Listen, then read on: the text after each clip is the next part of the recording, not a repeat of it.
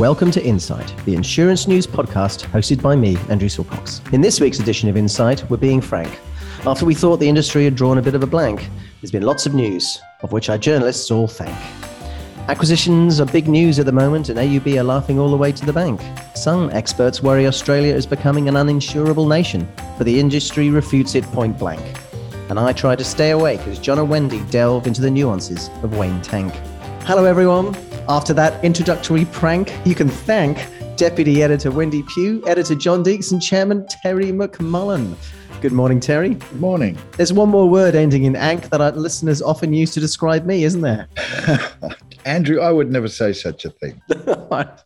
well, hello, Wendy. After Terry drew a blank, I'll just ask you how much research you needed to do on Wayne Tank. Good morning, Andrew. Oh, well, AFCA really does all the research, so I can just look at that. Hello, John. Hello. John, I'm assuming you're a good friend of Wayne's. Is Wayne a person or a company? I'm, I'm not too sure. It probably doesn't matter. Well, I'm sure you will enlighten me later. So, on to this week's main stories. We published a breaking news yesterday on an AUB acquisition in the UK. Wendy, tell us what was announced. AUB is going to buy UK based uh, Lloyd's broker Tysers for $880 million. And Tysers is a, a 200 year old business um, and it's uh, you know pretty sizable and it has uh, wholesale and retail operations. And in the case of this deal, there's sort of a second part to it. So once that uh, main transaction is finalised, then AUB's uh, going to sell down 50% of the retail side of Tysers to P, PS, PSC. So then the two of them will team up in a joint venture on that side but the wholesale operations are really the main the main focus for AUB. That's a really big number. Why is this such a big deal? Well, it's um, you know a- AUB actually flagged that they might look offshore, and this is you know following on from that their first major international uh, acquisition outside the Australian and New Zealand business, and it gives them much greater access to the Lloyd's market and the specialist expertise there, and opens up all sorts of opportunities in terms of what they can offer their clients back here, particularly as as many risks uh, become more challenging. And as you say, you know, it's really uh, it's, it's a sizable amount of money and, and you know quite a change. Well, this um, move to looking overseas is this start of a new strategy for AUB, Terry?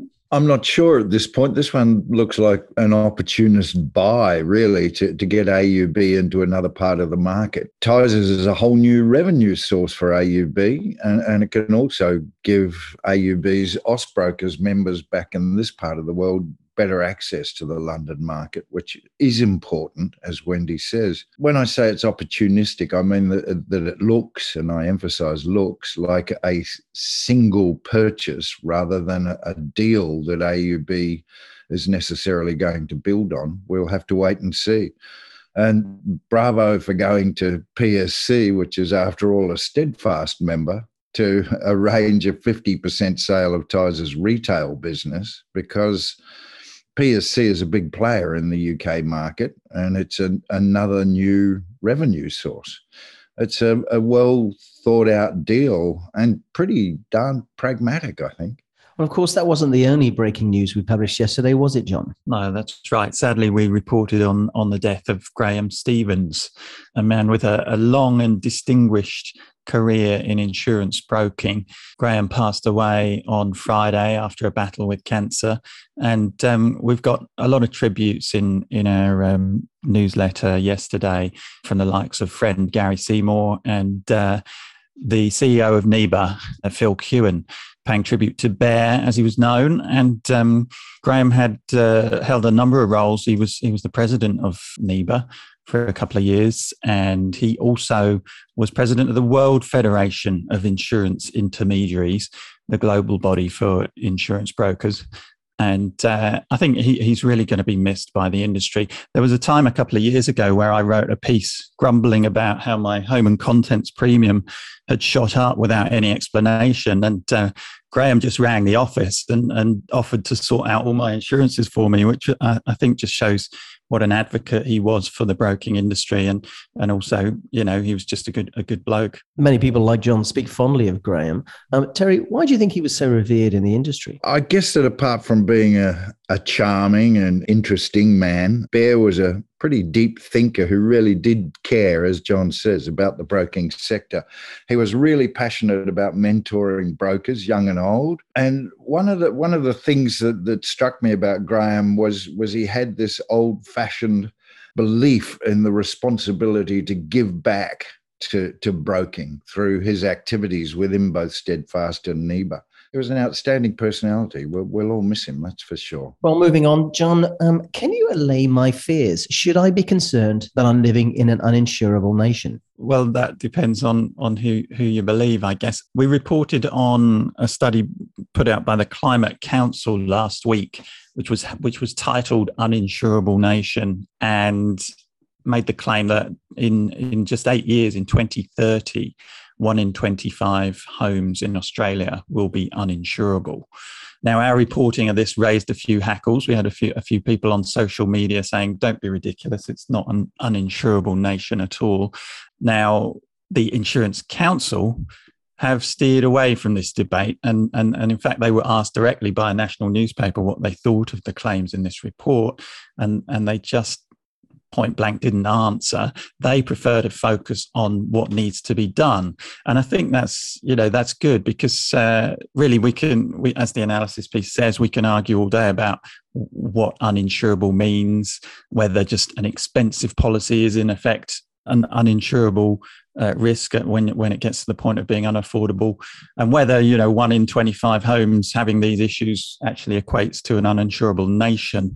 You know, we can talk about that all day, but it's not going to get anything done. The Insurance Council is really pushing the work that needs doing in terms of land use planning, mitigation measures, and investment and uh, building standards. And and they've they've released a series of reports, I, I, guess, on this kind of thing, and and they've been quite outspoken, I think, in the run up to the election. Is the ICA on the right track here, Terry? Well, I, I think this approach is certainly resonating out there, and they they are managing to uh, sort of keep the issue boiling, which which is very very important.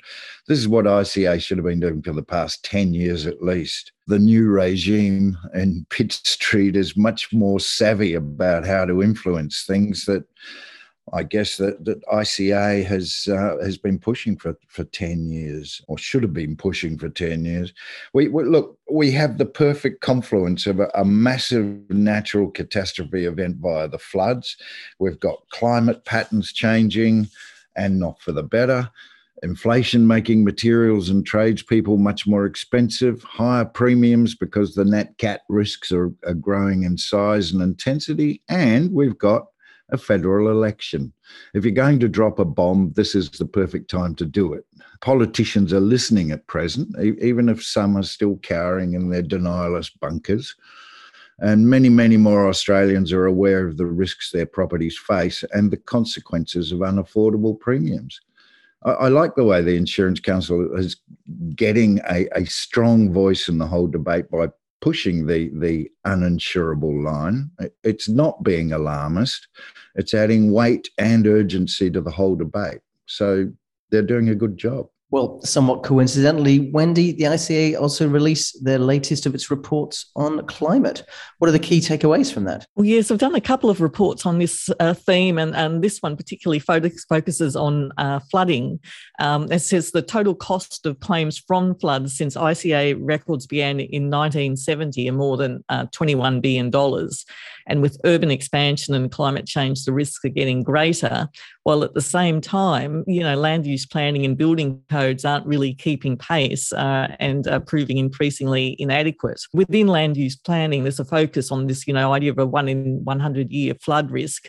But uh, this report really highlights that we have to look um, beyond that. And, uh, you know, and land use planning is also, might be effective to reduce risks for new developments, but there's also the issue of improving building codes to take into account better, better performance in the case of floods. John, according to Terry, the time to act was probably three months ago or four months ago, but the um, East Coast flood catastrophe is now a record breaker, isn't it? That's right. Um, the Insurance Council has done some some more detailed analysis of, of the claims that are coming in.